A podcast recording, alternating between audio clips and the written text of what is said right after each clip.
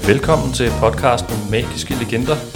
Og jeg sidder hos øh, Michael Leslie, og det er jo sådan, at hans far hed Leo Leslie. Og Leo Leslie har også været med i Magisk Cirkel i mange år, og Michael, hans søn, som jeg sidder sammen med, har også været formand for Magisk Cirkel Danmark. Så Michael, tak fordi jeg måtte komme forbi. Det var så lidt. Du er velkommen. Ja, og øh, vi skal jo lige høre lidt om, øh, hvem du er. Vi har også talt om at lave en podcast om dig, men det bliver for sig selv. Nu skal vi snakke om din far. Så øh, hvordan startede du selv øh, med at interessere dig for trylleri? Altså nu din far tryllede selvfølgelig. Ja, altså jeg er jo en generation, hvor det med at lære trylleri var knyttet til en eller anden mentor. Der var ikke øh, videobånd, der var ikke øh, DVD'er, der var ikke internet. Øh, så hvis man ville lære faget, så var det at slå op i en støvet tryllebog, et magasin, og hive fat i en, der vidste mere om det end en selv, og så lære det derfra. Og jeg blev født ind i det. Øhm, min far var Leo Leslie, og var kendt af sin generation som en, en meget kreativ øh, tryllekunstner. Øh, ikke specielt dygtig på en scene, men meget kreativ. Og hvis vi skal sammenligne ham med en nutidig tryllekunstner, øh, så kunne det være sådan en som Claus Mulbjerg. Det er lidt unfair at sammenligne en, der ikke var så god på en scene med Claus, men det er det kreative, jeg tænker på. Øh, for dem, der ikke kender Claus Mulbjerg, så kan man vel godt sige, at han er Rune Klans og Jan Hellesøs øh, kreative sidekick. Og hjernen bag mange af tingene. Ja, og sådan øh, var min far også i forhold til sin tids tryllekunstner. Hvis vi lige skal placere ham sådan øh, tidsmæssigt, generationsmæssigt, så blev han født i København i 1937, så han var sådan før krigsbarn. Øh, voksede op i Sydhavnen, og der var ikke nogen andre tryllekunstnere i vores familie. Øh, så der skulle ligesom en, en katalysator til at sende ham i den retning. Og øh, den øh, katalysator, den, øh, den, den fandt han sådan omkring 1950, altså da han var 12-13 år gammel, hvor han besøger en udstilling i Forum sammen med sin øh, lillebror, der kun var 6-7 år gammel. Øh, jeg kan se af hans lillebrors erindringer, at de var nogle lømler, de to. Og de har på en eller anden vis øh, bevæget sig ind på en udstilling i Forum, og der løber de ind i tryllekunstneren Lasse Fære. Det var kunstnernavnet, men det spillede jo lidt på det der franske begreb Lasse Fære, lad, lad stå til. Og Lasse, altså som drengenavnet Lasse Fær. Han optrådte inde i Forum og øh, på den her udstilling, og så solgte han sin store tryllebog, som jeg mener første oplag kom omkring 49, 849 eller sådan noget i den stil. Øh, det, var, det var en stor tryllebog.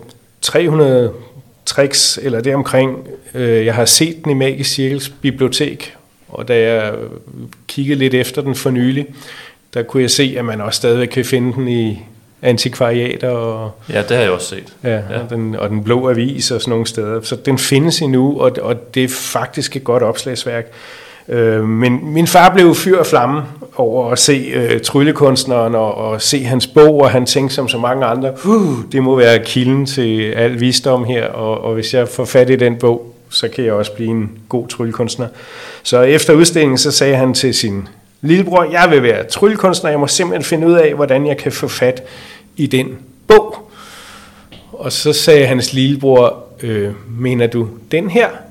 Og så trak han bogen ud fra sin øh, bluse, som han havde stukket den ind under, så havde han gået hjælpe med nappet et eksemplar fra Lasse Fær. Så han havde simpelthen tryllet den væk? Det må man sige. Han havde været lidt foran sin storebror der han er undskyld ved sin unge alder, men... Øh, men det er faktisk en sjov historie i bagspejlet. Ja, altså det er i hvert fald det, er i hvert fald det der initierer, der gør, at, at, at han øh, kommer i gang med trylleriet. Og, øh, og det gør også, at sådan op gennem 50'erne og 60'erne, jamen så kommer det til at stå i, i læringens tegn for, for hans vedkommende. Øh, han begynder at vise hyggetryl rundt omkring. Han er med i en noget så eksotisk som en afholdsforening øh, ude i nærheden af, hvor han bor, fordi han fandt ud af, at der holdt de altså nogle gode fester. De drak ikke alkohol, men der skete mange andre sjove ting. Og, øh, og de havde også brug for lidt underholdning en gang imellem. Så han, han underholdt der. Og, øh, og med tiden så møder han jo også andre tryllekunstnere. Øh, han får nogle lokale venner, der sammen laver en lille studiegruppe, der også lærer sig at hypnotisere. Øh, Øh, ham og Allan Worm, blandt andet vores, vores tidligere sekretær i Magisk Cirkel. Øh, sådan en som øh, Ole Danleslo, øh, han hed faktisk Ole Olsen, var vognmand, boede ude i Gladsaxe, men hed Dan Estlund, når han optrådte. Han har også været øh, med i, han har været med i Danmarks Tryllering. Øhm, øh, mest i Danmarks Tryllering. Han har også været med i Cirkel. Men, og Danmarks Tryllering var ligesom en konkurrent til Magisk Cirkel, en anden ja, forening, kan man sige. Ikke? Ja, den opstod øh, af det jyske over ved trekantområdet øh, tilbage i begyndelsen af 60'erne, 64 tror jeg og, øh, og voksede sig større og øh, slog sig sammen med nogle andre lokalforeninger og dannede så øh, Danmarks Tryllering. Øh, min far blev faktisk medlem af Danmarks Tryllering, øh, som jeg tror det er 8. medlem eller noget af den stil, og kom senere til at spille en aktiv, meget aktiv rolle både som sekretær og redaktør af deres øh, blad. Men det kan vi tage, øh, det kan vi tage lidt senere. Øhm, det jeg vil sige med, med det andet var bare, at han, han begynder jo at danne et netværk med andre lokale tryllekunstnere, øh, og bliver også gode venner med en, en hobbytryllekunstner ude fra Herlev, der hed Mogens Martinsen. Øh, de, de var privat rigtig gode venner. Jeg kan huske, jeg har besøgt Mogens meget som barn. Øh, han havde to børn, der var jævnaldrende med mig. Han kaldte sig vist Martinus når han optrådte. Men det er ikke en, jeg er ikke stødt på om senere, så det, jeg tror, det blev ved det amatøragtige. Men han, var, han havde også hænderne godt skruet på. Og jeg har hørt nogle rygter om, at han øh, var involveret i at lave den første øh, kaninmodel til, til Hasse, da, da, da han begyndte at lave sin butalerakt med en, en, øh, en fjernstyret kanin. Jeg ved ikke, om det har noget på sig, men det må Hasse jo fortælle om en, en dag. Ja. Øhm, han blev også gode venner med en, øh, der hed Holger Bremer, som, som var kendt under kunstnernavnet Riconi, øh, som også øh, var meget dominerende til, til års afslutninger og sådan noget øh, i, i Magisk Cirkel. Men min far, han suger magisk viden til sig, og især magisk historie, ligesom du jo også har fordybet dig i, og bliver kendt som ham, der ved alt om magiens historie. Han researcher sig blandt andet frem til, til noget spændende nyt omkring Harry Houdinis besøg i København tilbage i 1913. Øh, og skriver noget an, om det, som, som så senere har fundet vej til Milborn Christoffers bog, øh, der hedder The Untold History of, or Untold Story of Harry Houdini. Det er jo så ikke untold mere, når han har skrevet en bog om det. Ja. Men øhm, han fandt nogle oplysninger, som var nyt for de amerikanske øh, historikere omkring, og som ændrer lidt på forståelsen omkring det med Houdini, fordi Houdini måtte jo forlade forestillingen i København. Øh, han nåede, der er lidt delte meninger, men umiddelbart så nåede han faktisk ikke at spille premieren. Øh, da der var presseforvisning, øh, kom der et telegrambud med telegram, som øh, blev afleveret til Houdini, og da Houdini havde læst det, så faldt han omkuld i gråd og desperation. Øh, det var en besked om, at hans mor var død. Så han ville jo bare hjem til USA med det samme, så han kunne nå øh, at tage, hvad kan man sige, rigtig afsked med hende. Og, øh, og derfor så efterlod han bare alt bag sig og stak afsted. Øh, dengang krævede det jo en god undskyldning at komme ud af en kontrakt, uanset om det var dødsfald eller hvad. Og han smed så det eneste kort, han kunne bruge der, for dødsfald var ikke nok. Dødsfald i familien øh, indgik ikke i kontrakten, men en sygemelding kunne bruges. Så han fik en læge til at skrive en sygemelding på sig, og med den som undskyldning, så tog han tilbage til USA for at i gåsøjne blive behandlet. Ja. Klare sin sorg selvfølgelig. Ikke? Nå, men Øh, min far havde jo også brug for en mentor, ligesom jeg havde, da jeg startede. Og, øh, og det blev øh, O. Darling. Han blev rigtig gode venner med Oh Darling, som øh, lærte ham en masse ting. Og øh, blandt andet også om tankelæsning. Det kan vi jo komme ind på lidt senere, fordi der, der krydser vi jo nogle spor, blandt andet over til, til Truxa. Men på, på min fars venteliste kom også nogen som øh, Tribini.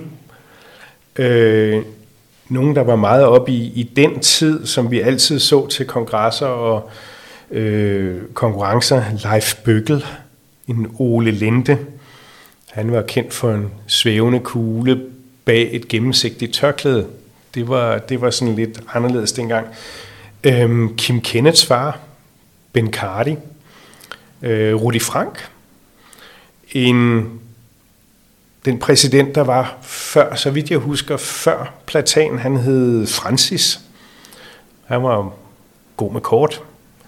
Øh, Spinoza. Og så en, en fyr fra Danmarks tryl, øh, tryllering, som hed Bent Wang.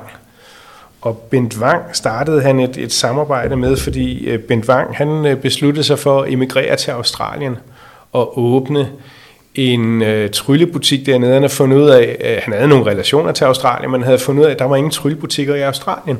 Så det så han en, en, et åbent marked for, og, øh, og besluttede, at der ville han dernede åbne en tryllebutik, og så skulle min far være idémanden, der leverede øh, trick og ting og sager.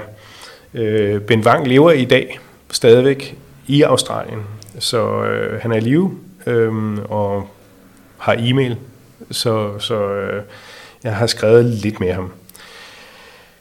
Øhm, al denne her historiske viden, han får oparbejdet, øh, den skal han jo bruge til et eller andet, synes han. Så udover at han bruger den til at finde på nye ting og sager, mange, mange nye trick kommer jo af gamle, ikke? så får man en eller anden idé til et twist af det. Det gjorde han, og dem rystede han ud af ærmet. Øhm, men samtidig så var der jo også andre, der tænkte, den viden må vi kunne gøre brug af. Og øh, i 1967, så bliver han kontaktet af museumsinspektør i Varnil fra Nationalmuseet, som vil lave en magisk samling til museet. Og den sætter han min far i gang med at indsamle effekter til.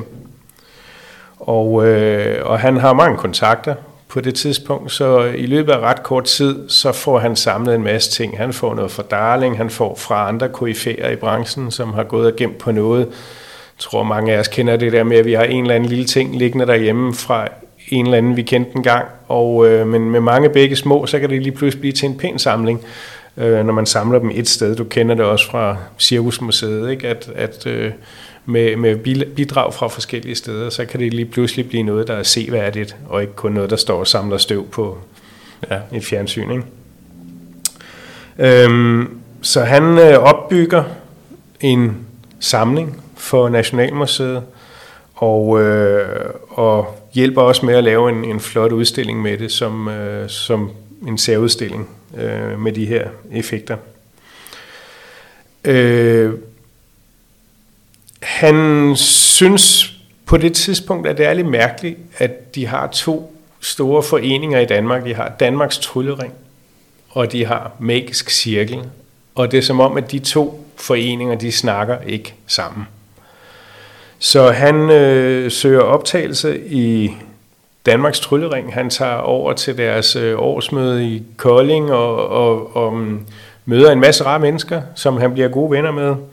Han øh, bliver hurtigt sekretær i foreningen, og øh, han bliver, jeg har en, en, en, en øh, fotokopi liggende her i mit lille arkiv, øh, der viser, at han blev medlem nummer 8 af Danmarks Tryllering. Jeg tror, de var syv, der startede den. Øh, så han blev medlem nummer 8, og, og øh, han bliver også redaktør af det trylleblad, der øh, hedder Kybrianus eller hed, fordi mig bekendt eksisterer det ikke mere. Men, øh, men det eksisterede mange år, og, øh, og som altid, så er sådan et blad jo afhængig af, at man har en redaktør, der både får samlet noget sammen, men øh, som også er i stand til at gengive det. Med et oplag på 8? Øh, det må det jo så have været på det tidspunkt. Nej, øh, senere, øh, senere er det jo selvfølgelig et, et medlemsblad, som, som går ud til alle, men det er jo produceret i en tid, hvor alt foregik på en skrivemaskine. Ja. Øh, de, øh, de kopier, vi har liggende her, ligner jo noget, der er lavet på stencils eller sådan noget i den stil, ikke? Ja. Øh, du kan se, det er, sådan noget, det er simpelthen lavet på et hakkebræt af en skrivemaskine, og så er det bagefter Øh, det der er en fotokopi af en stencil, ikke? fordi ellers så kunne det ikke ligge i min, i min mappe her. Nej, men vi kan tage nogle billeder af nogle af de her ting, du har fundet frem, og så lægge det op på vores Facebook-side, der også hedder Magiske Legender. Det kan vi gøre. Det gør vi. Kyprianus øh, udmærkede sig ved at være et blad med rigtig mange øh, beretninger i historier og fortællinger fra arrangementer rundt omkring, ry og rygter, og, øh, og en masse trick. Øh, min far havde altid en klumme omkring et eller andet historisk aspekt, og så havde han altid et eller andet trick, som han havde fundet på, som han også gengav. Så det har været en kilde der, og en inspiration til mange. Og, øh, mange af de her trick og rutiner, han opfinder, dem sælger han også til Øh, de kaldte det vel apparatforhandlere, ikke dengang, tror jeg, men, men til O. Rasmussen, som vi har hørt om, hans butik inde i Stenersgade, han solgte en hel del til Leo Tops trylleindustri og, og hjalp også Leo med at skrive øh, forklaringer, øh, rutiner, idéer til ting, som Leo Top solgte i forvejen. Han, øh, han solgte til en fyr, som du har omtalt i nogle af dine andre podcast, bare ikke med kunstnernavn. Paul Olsen er jo dukket op en del gange i dine fortællinger, blandt andet omkring Truxa. Ja. Og jeg mener også, at Åse Tribini nævnte, at Tribini havde fået lavet nogle ting, bygget nogle ting af ham. Ja, i forhold til trækfremstilling og den slags ja. med kasser og sådan noget til både Truxa og Tribini og til en masse andre selvfølgelig, ja. Paul Olsen var en dygtig øh, sneker. Jeg ved ikke, om det var hans egentlige uddannelse, men han var rigtig dygtig til træarbejde. Han øh, boede ude øh, på Amager, og, øh, og der lavede han blandt andet nogle øh, legendariske kartotekskasser. Du ved, denne her kasse, man åbner, der er vel ikke noget, der findes i dag, der kan minde om en kartotekskasse, men en, en kasse, man åbner ved at trække en skuffe ud fra den. Skuffen er angiveligt tom, man lukker skuffen igen, ryster dåsen eller siger de, de magiske ord, og når man åbner igen, så er der et eller andet i, om det så er de appelsiner, Henrik Spekt har fortalt, han tryllede frem, da han var junior. Eller, eller pebernødder til børnene. Pebernødder til børnene, eller kaniner, ja. hvad ved jeg. Og jeg tror, at mange af dem, der lytter til den her podcast, hvis ikke de kender Paul Olsens øh, apparater, hvis jeg så siger, at Paul Olsen også hed Sika, så vil det i hvert fald ringe en klokke hos nogen, og, og dem, der er lige så gamle i går som jeg, de kan godt huske det der meget specielle Sika-design, fordi Paul han malede altid sine kasser røde, og så malede han nogle kontrastfarver, øh, som nogle geometriske figurer. Der var trekanter, firkanter, cirkler på i, i sådan bedste Arnoldi-stil. Ikke? Altså meget klare farver. Rød bund, og så med gul og blå og grønne øh, symboler på. Og, og de er os, der har sådan en Sika-ting. Vi, vi, hvis ikke vi har foræret den væk, så har vi den stadigvæk stående på hylden, fordi den, den virker bare den dag i dag. Det var, det var altså, kram. Det var kram, og det var træ, og det var lakeret, og uh, det var, det var paskram. Det var, det var virkelig lækkert. Øhm, han solgte også noget til udlandet. Han solgte til Supremes i England, for eksempel. Øh, og jeg var lige inde for at kigge, for at se, kan vide, hvad egentlig hans største eller, eller bedste sellert var. Og det er ikke et trick, jeg nogensinde kan mindes at have set ham lave, men han lavede altså noget øh, til øh, blandt andet Top og Supreme, som jeg tror, den hed Royal TV. Og det var dybest set en, en øh, hvad kan man sige, en stand, der var udformet som en slags gammeldags øh, tv, to knapper på, og et, et åbent vindue Øh, og, og så kunne det fungere som en slags kortæske, så når man satte kortene ned oven i den, så i det her lille tv-vindue, der kunne man så se øh, det forreste kort i spillet. Og helt banalt, så gik det ud på, at man så holdt hånden foran øh, tv-vinduet der, eller skærmen, og når man flyttede hånden, så havde kortet skiftet og blevet til et andet kort. Så lidt banalt, men dengang så var der åbenbart nogen, der syntes, det var genialt, fordi det krævede ingen fingerfærdighed at udføre, og Tops han solgte mange af dem. Øh, og så mange, så Supremes i England hørte om det og tænkte, den vil vi også have på lager. Um, det var op gennem 60'erne. Ja. Han rundede 60'erne af med et stunt på Bornholm, jo, hvor han satte verdensrekord i blindkørsel. Ja. Lidt eksotisk. Vi har diplomet liggende derhjemme i, i familiearkivet, og når man nu kender hemmeligheden bag blindkørsel, så ved man også, at det gør vist ikke den helt store forskel, om man kører 10, 20 eller 50 km, men, men det vidste pressen jo ikke dengang. Hvor på Bornholm gjorde han det? Han kørte, så vidt jeg husker, fra, øh, fra Svanike til, øh, øh, til Rønne. Ja. Øh, vi havde en god bekendt på Bornholm, som kaldte sig Tryllemik. Han har ikke noget med Mikkel Mox at gøre, men øh, var en, der altid tog venligt imod familien, når vi besøgte Bornholm. Øh, hele min barndom har vi holdt vores ferie på Bornholm. Og øh, på et tidspunkt op i 70'erne var vi tæt på at skulle flytte til Bornholm, fordi min far øh, havde fået en stilling derovre. Det blev aldrig til noget øh, af andre årsager. Men det er fantastisk natur, så det kan man godt forstå, det har lukket. Det er en skøn ø. Men øhm, i 70'erne, der begynder det virkelig at tage fart for ham sådan i det offentlige rum. Øh, Danmarks Radio øh, har jo, trækker ham jo ind til nogle ting, hvor, hvor der er noget kulturelt islet, der har med underholdning eller trylleri at gøre, og øh, også når det har med det lidt overnaturlige at gøre. De, øh, de laver en, en spøgelsespatrulje, og, øh, og der sender de ham så rundt på slotte og herregård sammen med nogle øh, øh, andre trylleinteresserede, for eksempel en psykolog ude fra øh, Holte Søllerød-området, der hed William Kørbo. Og de kommer så rundt på slotte og herregård, hvor de skal øh, undersøge øh, historier om øh, grå damer og andre spøgelser. Og øh, de var nok nødt til at dramatisere det lidt for at få noget spændende ud af det, for de fandt jo aldrig rigtig noget. Øh, Danmarks Radio de stillede op med alt det tekniske udstyr, der skulle til, altså med, med varmefølsomme kameraer, med, med infrarød teknik og øhm, det der med at filme om natten, det, det eller mørke, det, det havde de ikke sådan helt teknikken til endnu, men de, de satte alt ind, hvad de havde. Og min far, han øh, nåede med sådan lidt mere lavteknologisk, som at strøge noget mel på gulvet rundt om sengen. Ikke? Og så var klude jo, så skulle de overnatte i, i tårnværelset, ikke? Øh, der hvor der var størst sandsynlighed for, at det skulle spøge. Ikke?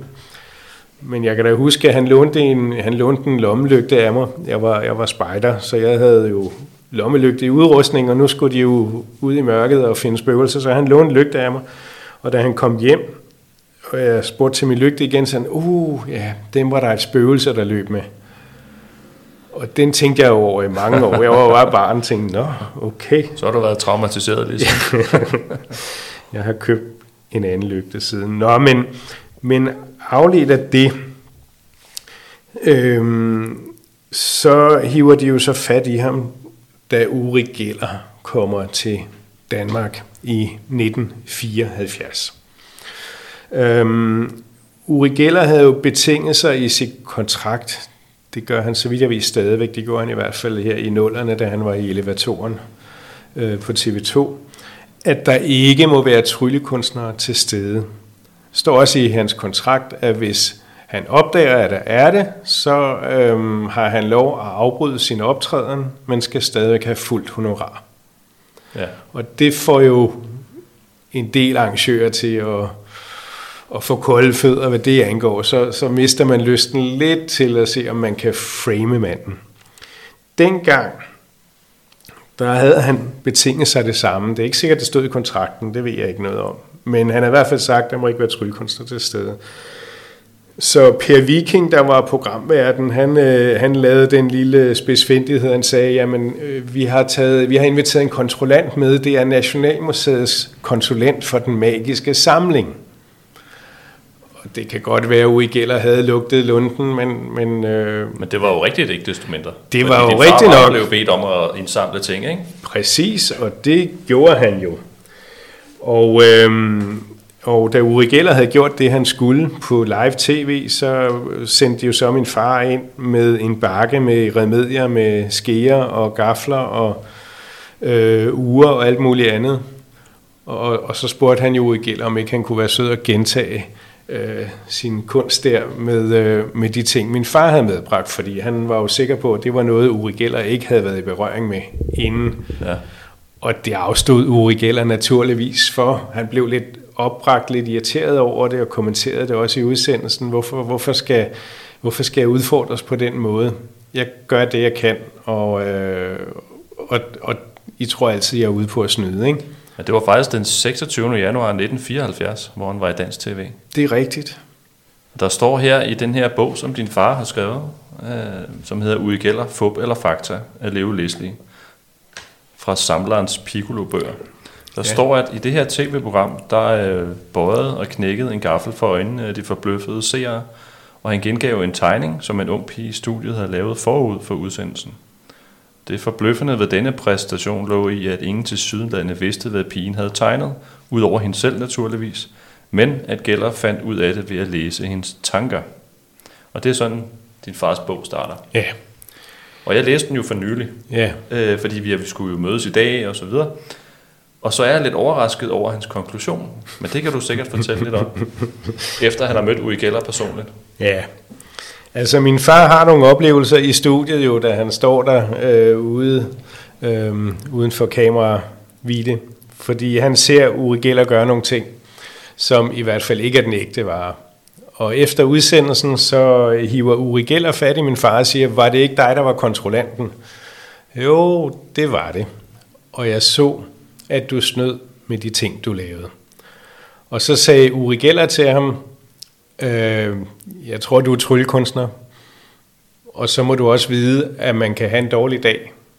Og når jeg har en dårlig dag, så er jeg nødt til at snyde for at få det til at virke, fordi du ved, kontrakten skal jo opfyldes og så videre. Men jeg kan også den ægte vare, og den plejer jeg at lave. Vil du se? Og så brugte Uri Geller og min far de næste 3-4 dage sammen. Min far var med til alle mulige ting, som Uri Geller lavede, øhm, og de brugte meget tid sammen. Min far brugte det til at researche, blandt andet til, til denne her bog, øh, som til hans forsvar skal sige, blev skrevet på 6 dage. Ja, på 96 øh, sider. Ja, og det blev alt sammen skrevet på øh, skrivemaskinen derhjemme. Jeg husker, at han sad i nærmest seks fulde dage og bare skrev og skrev og skrev. Og han, han brugte ikke politimetoden, han var hurtig til at skrive på maskinen. Øhm, og den dag i dag er jeg faktisk i tvivl om, hvad for en overenskomst ham og Geller lavede. Fordi når man læser bogen, så får man det indtryk, at han tror på, at Uri Geller kan nogle ting, som ikke er naturlige eller ikke er forklarlige, hvis man kan sige det sådan. Men samtidig så kan jeg jo se i den samling, jeg har, at trick og rutiner, og som min far har gået og skrevet på, at han har opfundet i gåseøjne en masse uikældertrik, som han har sendt på markedet bagefter med, hvordan kan man bøje skære øh, uden at skulle stå og, og gnide på dem med fingrene. Hvordan kan man bøje nøgler for eksempel? De er lidt svære jo. Svært hvis det er en, du lige hiver op af bukselommen. Hvordan kan jeg bøje den nøgle? Øh, og ikke en, jeg har haft tid til at præparere. Hvis der er nogen, der er interesseret i det, vi sidder og snakker om lige nu, ja. så kan vi jo begge to anbefale James Randys bøger. Og der er jo en James Randy bog, som øh, går ud i Gellers tricks i sømne, efter i sømne. Præcis. Netop det med nøglen, som du snakker om. Hvordan ja. kan man tage en lånt nøgle og få den bøjet? Øh, og vi afslører ikke noget i podcasten, fordi det er ikke sådan en podcast. Men hvis der er nogen, der er interesseret i emnet, så findes der altså bøger af James Randi, som var en amerikansk tryllekunstner og udbryderkonge, og interesserede sig for at afsløre folk, der påstod, de kunne overnaturligt. Ikke? Jeg Så der kan man gå lidt i dybden, hvis man leder efter James Randi. Det er min klare anbefaling at gøre det. Han har lavet en fantastisk beskrivelse og gennemgang af alt, hvad Uri Geller har lavet. Og jeg er på James Randys hold. Jeg har, jeg har mødt ham flere gange, og, og øh, han har besøgt mig øh, i mit hjem, og, øh, og har hjulpet mig i gang med øh, øh, min involvering i dels i, i nogle antologier herhjemme, men også i at starte det danske skeptikernetværk op. Men Jeg det, mener faktisk, James Randis sidste besøg i Danmark, som var officielt, det var i planetariet, hvor han holdt foredrag. Ja. Kan det ikke passe? Jo, det er rigtigt. Ja. Og der var han godt op i årene allerede. Ikke? Men, men vi havde jo faktisk glæde af ham både i 80'erne og 90'erne i Danmark, hvor han øh, kom og besøgte os. Men det kan jeg jo fortælle om, hvis du offrer noget, øh, noget båndbredde på mig på et tidspunkt. Det gør vi. Men jeg synes da lige, øh, jeg vil lige tage noget fra din fars bog, ja. som passer ind lige her. Ja, Fordi øh, efter han jo har mødt Uri Geller i tv-programmet og bliver hævet til side bagefter øh, af Geller, og de laver måske, som vi ikke ved, øh, dokumenteret, en aftale af en eller anden slags, som du lige skal fortælle færdig om, Ja. så konkluderer din far jo øh, følgende i sin bog. Øh, han skriver at, øh, på side 90, i en sådan eventyrlig verden kan det næppe forundre, at der fra tid til anden dukker mennesker op, det kunne være Uri Geller, øh, som med tankekraft betvinger materien og bevæger eller opløser faste bestanddele. Mennesker, som til synligheden kan sætte sig ud over naturlovens begrænsninger. Mennesker, for hvem det overnaturlige er naturligt, og for hvem en demonstration af overnaturlige evner er en dokumentation af samme evners naturbundethed. Mennesker, for hvem begrebet overnaturlig kun er en betegnelse for noget statistisk unaturligt. De ejendommelige begivenheder, der sker omkring sådanne mennesker med psykiske evner ud over det sædvanlige, hensætter ofte dem selv i dyb forundring over naturens luner, men som et gennemgående træk er det karakteristisk for de fleste psykiske, eller psychics, som man siger på engelsk, at de føler deres evner som en medfødt og for dem selv naturlig egenskab. Så han er altså ret sikker på, at der kan findes mennesker, der kan et eller andet, og at Uri Geller kan være en af de her personer, Det- som kan et eller andet overnaturligt. Ikke? Det var han absolut ikke afvisende over for, og jeg tror også, han søgte, og han søgte det hele sit liv i virkeligheden, og øh, håbede at støde en ind, eller støde ind i en, som, som havde de evner. Øh, han, han var meget praktisk anlagt, så når han mødte en, der sagde, at han, hun kunne det, så lavede han nogle simple tests, som Øh, i hvert fald hurtigt ville kunne afsløre, hvis ikke det var ægte. Øh, fuldstændig som James Randi jo også gjorde senere. Og, øh, og hver gang det var tilfældet, jamen så, så var der jo nogen, der plumpede i. Der, i, I kølvandet på, Uri Geller havde været i Danmark, var der jo en masse danskere, der ringede og sagde, ah, jeg kan også, og min tandbørste bliver helt blød som gummi og sådan noget, når jeg står og børster tænder. Og, og, øh, og dem blev de sendt ud og besøge af Danmarks Radio, og hver gang, så kunne de jo gennemhulle alt, hvad der skete, fordi alt, alt det, de sagde, de kunne, det kunne de jo sjovt nok ikke, når der var nogen, der kiggede på, eller, eller øh, uden at, at røre ved nogle ting, de ikke burde røre ved i det øjeblik, hvor det skulle ske. Ikke? Det, var også, det var folk, der mente, de kunne flytte ting ved tankens kraft. Ja, de kunne få en blyant til at rulle på et bord uden at røre ved den. Jeg tror, du og jeg har set nogle beskrivelser af det i en tryllebog i ny og næ, ikke? Jo, men øh, vi kan også lige her anbefale til lytterne at gå ind og på YouTube og finde Johnny Carson, hvor øh, Uri Geller jo, ja, man skal bare søge på Johnny Carson og Uri Geller, så dukker der et meget berømt klip op, hvor at Uri Geller går i stå, fordi der kommer nogle ting ind fra højre, som han ikke har undersøgt først. Ja, Ikke? ja. Men der sker jo så bare det efterfølgende, at han bliver inviteret ind i andre tv-shows, og Ja. bliver endnu mere kendt og Ja. endnu mere berømt. Ja, ja. Øh, Så han var glad for, for den der omtale, men det var han selvfølgelig ikke den første aften, der lå han og græd på hotelværelset. Ikke? Jeg er sikker på, at han ville være meget glad for øh, at have læst en, en oversættelse af denne her bog. Jeg tror faktisk aldrig, han, jeg ved ikke, om han nogensinde fik den. Øh, min far skrev den lige i kølvandet på, at han har været her. Nu og kan du det- sende den til ham, og så kan han bruge Google Translate. Der holder du din telefon henover, gøre. så bliver den øh, til engelsk. Ikke? Eller også kan Henrik Spæk læse højt for ham næste gang, Ja, ja, ja. han, øh, han, han øh, taler med ham. Men, men øh, der er jo nogle, nogle små sjove historier knyttet til, øh, til Gellers besøg, fordi øh, den kvinde, som lavede en tegning, han skulle øh, forsøge at finde ud af med tankeoverførsel, øh, det var jo en, en øh, model, som han senere blev øh, set gå rundt i byen med hånd i hånd øh, efter sin optræden. Og Paul Arland øh, fortalte mig også, Paul Arland var jo tv-tekster. Han sad og lavede ja. danske tekster til Muppet Show og Der Kommissar og sådan for, forskellige tv-programmer. Så han færdes jo i, i, i tv-byen og var øh, lidt af en kendthed derude. Og han havde også været med i kulissen ved, ved Uri Gellers besøg, og han sagde, at øh, Uri Geller skulle jo, da han skulle lave tegningen, så var det jo ikke sådan, at, at kvinden her, hun blev lukket øh, ind i et rum, og så skulle Uri Geller sidde et andet sted.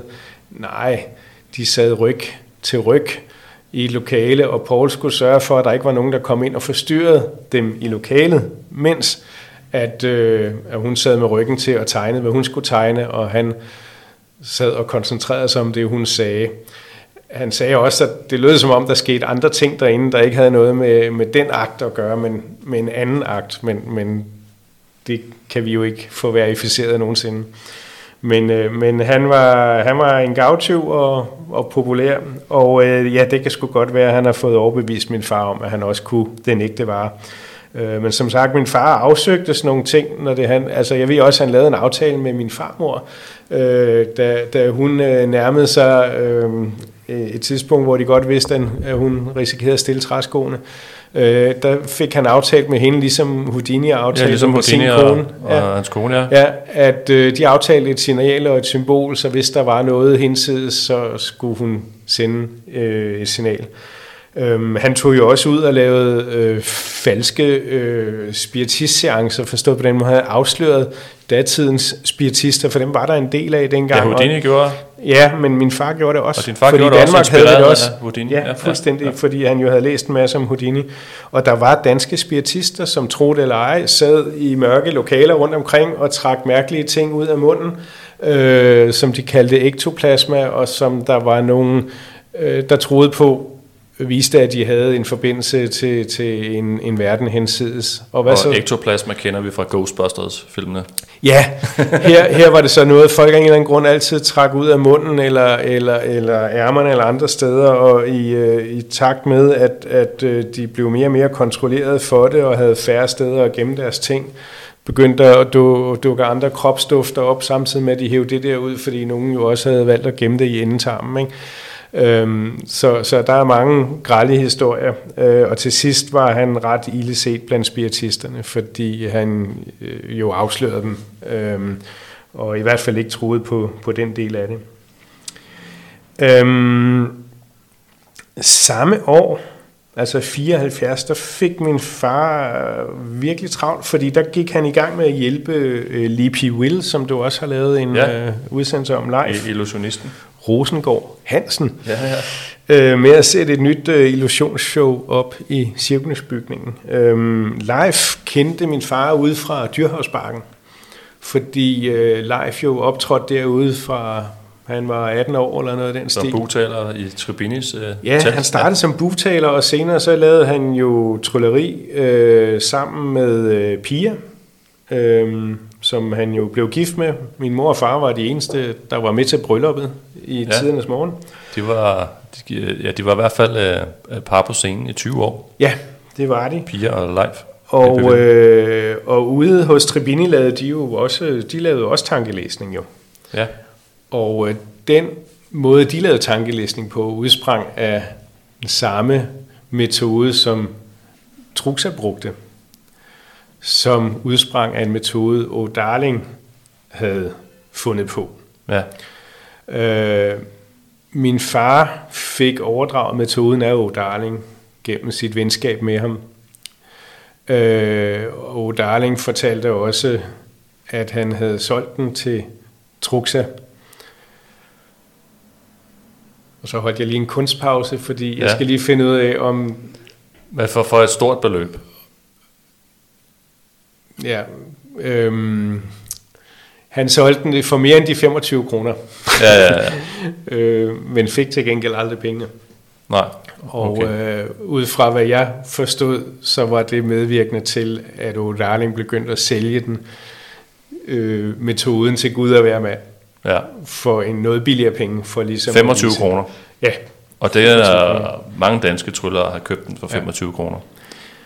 Da min, far, da min far lærte metoden af Darling, der prøvede han faktisk at træne den med min mor.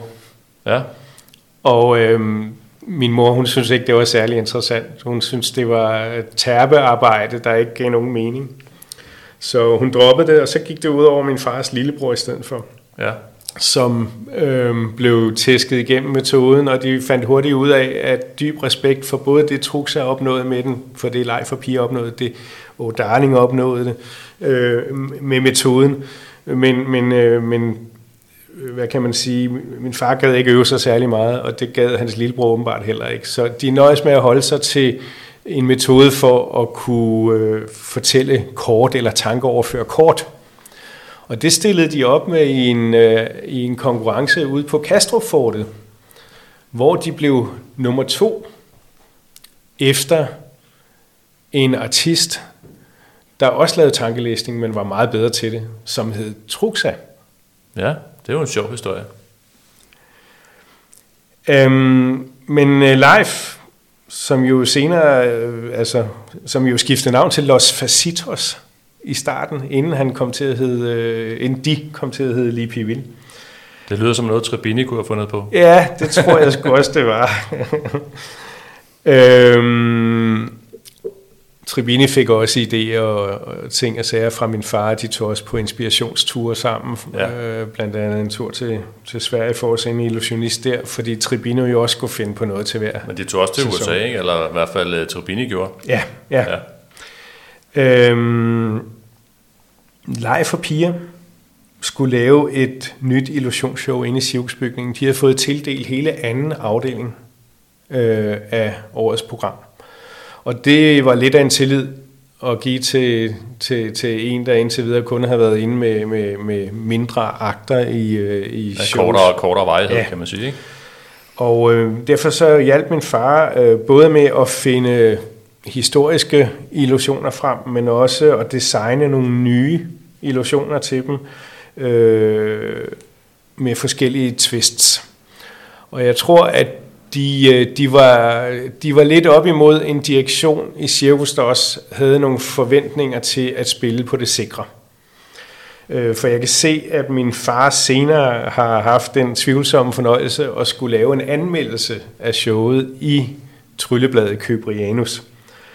Og, øh, og efter den anmeldelse at dømme, så brugte Leif for piger, i hvert fald ikke alle de ting, han har lavet til dem, fordi han, han udtrykker en vis skuffelse over, at de ikke, ikke havde ture at bruge nye ting og ligesom stikke en, en ny vej. Det ved jeg så, at noget af det gjorde de jo, fordi de havde en illusion med, som senere er blevet en klassiker rundt omkring i verden, som øh, min far lavede til dem. Øh, den hedder egentlig bare Jakkebindingen. Jeg kender ikke et, et egentligt navn for den. Men illusionen er jo, at øh, assistenten, det går altid over assistenten, så her var det Pia, øh, blev bundet med et ræb om halsen omkring armene, bundet knudet foran, og så blev hun stillet ind i et kabinet. Øhm, og så hævde man en mand op fra publikum, stillede ham foran Pia, og så trak man et gardin fra, for, så, så kun hans hoved lige stak ud af gardinet, og i løbet af få sekunder så hævde man gardinet fra igen, og så havde Pia mandens jakke på indenunder alt det ræb, der var blevet bundet på. Når ræbene var jo blevet kontrolleret af, af publikum og så videre.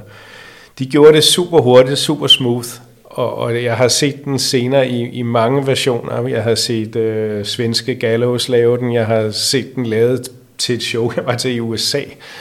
Øhm, men, men som Leif fortalte i sin podcast, så, så var det min fars idé til, til den. Så det, det ser jeg selv som det største aftryk inden for, for den slags illusioner i hvert fald. Og en øhm, praktisk illusion, fordi den fylder jo ikke noget. Den fyldte ikke noget, og den er super let at lave. Ja.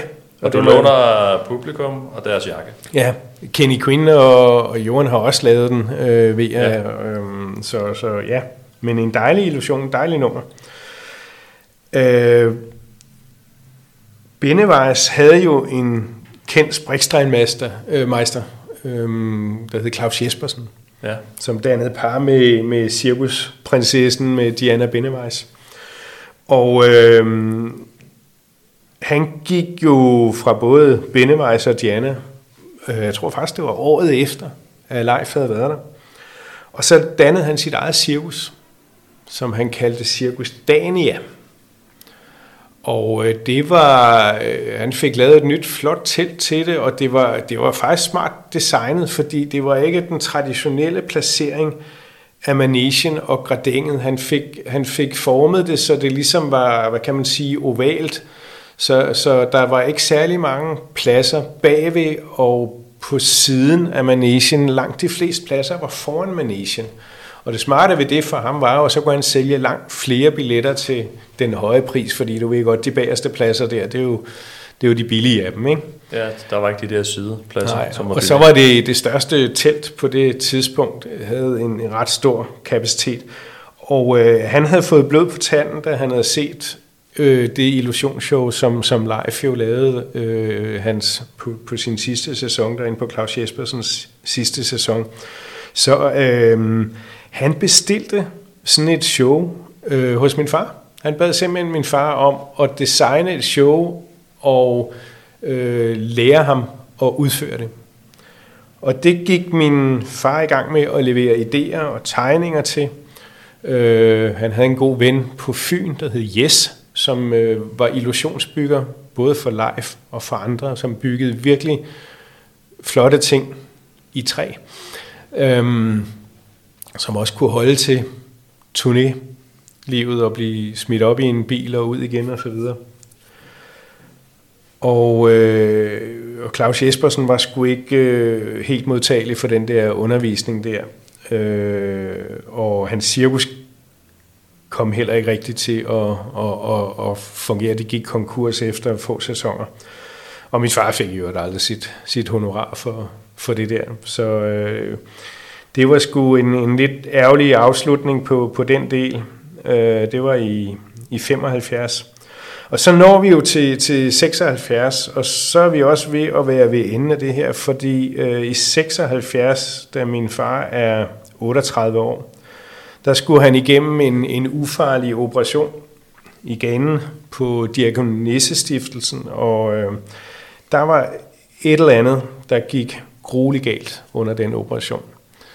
Han øh, blev bedøvet med noget, han ikke kunne tåle, selvom de havde fået advarsler om, at han var overfølsom over for det. Han fik hjertestop under operationen to gange. De fik gang i ham igen, fik ham genoplevet, opererede ham og lagde ham til opvågning. Øhm, den sygeplejerske, der skulle holde øje med ham, hun havde været på vagt i 36 timer, så hun var sgu lidt træt. Så hun satte nogle hjertedioder på ham og tænkte, så må systemet holde øje med ham.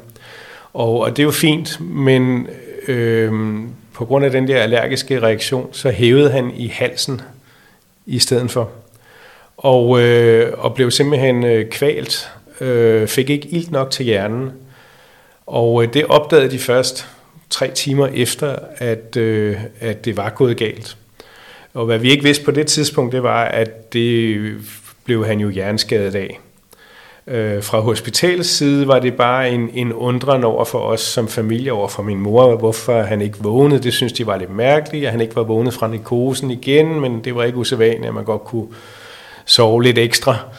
Der gik tre dage, der gik seks dage, og han vågnede jo ikke. Han lå bare og var aspars. Ja. Så han, øh, han røg i koma blev overført til nogle andre hospitaler, lå der længe, og, øhm, og det var jo en streg i regningen, også for, for sådan en som mig, fordi det var et, et år, hvor jeg for alvor skulle i gang med noget, nogle konkurrencer, som han var i gang med at lære mig op i. Og lige pludselig, så, så var han der ikke. Øhm, den 14. maj, cirka to måneder efter, tre dage før min fødselsdag, 14. maj 1976, så dør han af komplikationerne af det her. Han holder op med at trække vejret, han får et hjertestop og bliver af god grund ikke genoplevet igen. Så 38 øhm, år? Så han blev kun 38 år, og øh, vi har begge to passeret ja. den alder, og det er altså mærkeligt. Øh, når man, det var i hvert fald mærkeligt for mig, da jeg fyldte 38 år. Øh, at tænke tilbage på det og tænke, hmm, det var her i livet, min far var. Og jeg vil sige, da jeg var 38, tænkte jeg, ah, det sgu for tidligt at stige af. Altså, ja. jeg vil godt have noget mere ind på kontoen. Jeg har, øh, jeg har hans øh, nekrolog med her fra Tryllebladet, som han var redaktør for. Han har ikke selv skrevet den. Um, og jeg skal det nok regner man jo ikke med i den alder jo. Nej, jeg skal nok lade være at læse det hele op, men, men øhm, bare bruge... Der er faktisk to kronikker, fordi der er både Bent Wang, som vi snakker om tidligere, der flyttede til Australien, som, som kendte ham i mange år, øh, fordi Bent Wang også var præsident for øh, Danmarks Tryllering og var med til opstarten af, af det hele derovre. Øhm, men Paul Daneslo, som øh, var tryllekunstner, julemand, professionel, optrådt i mange år øh, med børneunderholdning. Han øh, skrev blandt andet det her. Leo Leslie er gået bort. I en alder af kun 38 år døde han efter et operativt indgreb, der medførte hjertestop. Han kendte risikoen. Han vidste, hvad der kunne ske, men som altid tog han en chance som da han i sin tid var med til at stifte Danmarks Tryllering på landsbasis, da han forsøgte at afsløre Uri Geller, da han satte leg for piger i gang, da han startede Claus Jespersens projekt op. Han har altid været at finde i brandpunktet af dansk magi. Leo Leslie var vel nok den største nulevende danske magiker. Hvad han ikke vidste om magi, var ikke værd at vide. I sin fantasi skabte han gamle ting om til nyt og gav det videre til andre. Selv var han ikke særlig god til at trylle for et publikum, og det vidste han. Men hvilken tryller i min generation kender ikke begrebet. Det var et Leslie-drop. Alene på det vil han leve videre. Det er gået ind i magiens sprogbrug. Jeg har sågar hørt norske tryllekunstnere bruge udtrykket. Jeg tror ikke, vi vil glemme Leo.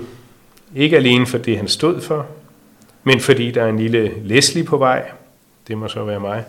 Og ved dansk magi sætte Leo et minde, skal det være ved, at vi hjælper alle de små Leslie'er til at forstå etikken i magien. Det, som Leo Leslie selv satte så højt. Paul Danislo. Øh, Men det kan også være, at Ben Wang har måske en personlig vinkel på det, da han var ven med din far. Det kan være. Han tog jo afsted i 1971 til Australien, så, så det er jo ja. de første år, som jeg ikke kendte min far så godt i. Man skal huske, at øh, jeg var 13 år, da min far døde, så min øh, oplevelse af min far er jo et barns oplevelse. Og, og erindringen starter jo ikke fra, at vi bliver født. Den kommer først senere i livet, og, og min ja. øh, er nok mest omkring det tryllemæssige, og det har jo så været fra en 5-6 års alderen, øh, hvor jeg blev slæbt med til alt, hvad han var til. Han tog mig med i Danmarks Tryllering, han tog mig med i Magisk Cirkel, han tog mig med til møder i Darlings Klub, der var en underafdeling af Danmarks Tryllering. Og når jeg gik død, jeg var jo 5-6 år til at starte med, jamen øh, så lagde jeg mig til at sove ude i garderoben, og hvis jeg er heldig, så huskede han også at tage mig med hjem. Øh, han har også glemt mig nogle steder, ikke? øh, så øh, jeg, jeg fik det ind med, med modermælken, så at sige. Jeg fik det ind øh, fra barns ben, men har jo ikke kendt ham som voksen. Øh, så jeg har måttet støtte mig til fortællinger fra andre voksne. Øh, det med Leslie-droppet, det vil jeg da godt lige knytte en enkelt kommentar ja, til. Ja, fordi, fordi du sagde din generation. Ja. Og hvornår er du født? Ja, altså, og når jeg sagde min generation, var det i virkeligheden myndet på Paul Daneslos generation. Fordi jeg er født i 1963. Og jeg kan godt huske voksne tryllekunstnere, da jeg kom i Magisk Cirkel op til i hvert fald min juniortid. Øh, så kan jeg godt huske at nogle af dem brugte begrebet et Leslie-drop, når jeg lavede en fejl, som jeg forsøgte at redde hjem. Jeg har fået forklaret, at Leslie-drop opstod, fordi min, min far øh, var lidt dognatur. Han gad ikke at øve sig særlig meget. Og, og idéerne kom hurtigt til ham, og så skulle de bare laves og vises. Og, og så gik det selvfølgelig også galt, når han ikke havde øvet sig ordentligt nok. Men Leslie Drop brugte man så ikke bare på, når det gik galt. Det var, når han var i stand til at redde den hjem alligevel, altså når hans plan B, som han sikkert også fandt på på stedet, når den lykkedes. Så det var et Leslie Drop, så det var ikke bare det at tabe noget på gulvet, og så måtte bukse ned og samle det op. Så det var, når man reddede den? Ja, det var, når man reddede den. Så det var et Leslie Drop. Det kan man jo også kun, når man har erfaring, ikke? Jo, jamen det er rigtigt. Det er rigtigt. Altså, nutidens har jo fortalt os, hvordan det er godt at have nogle outs og sådan noget. Det, det begreb vi vil jo bruge i dag. Og jeg det er vil det, sige, vi kalder det i dag, ja. Ja, ja og rigtigt. heldigvis er der jo ikke øh, nogen, kan man sige, heldigvis for mig er der ikke nogen, der bruger begrebet Leslie drop, når, når jeg smider et eller andet på gulvet. Men, men øh, så, så man kan sige, profetien her fra Paul Daneslo, den er, den er i hvert fald ikke, den har ikke udmyndtet sig i, i, i, i den generelle sprogbrug, vel?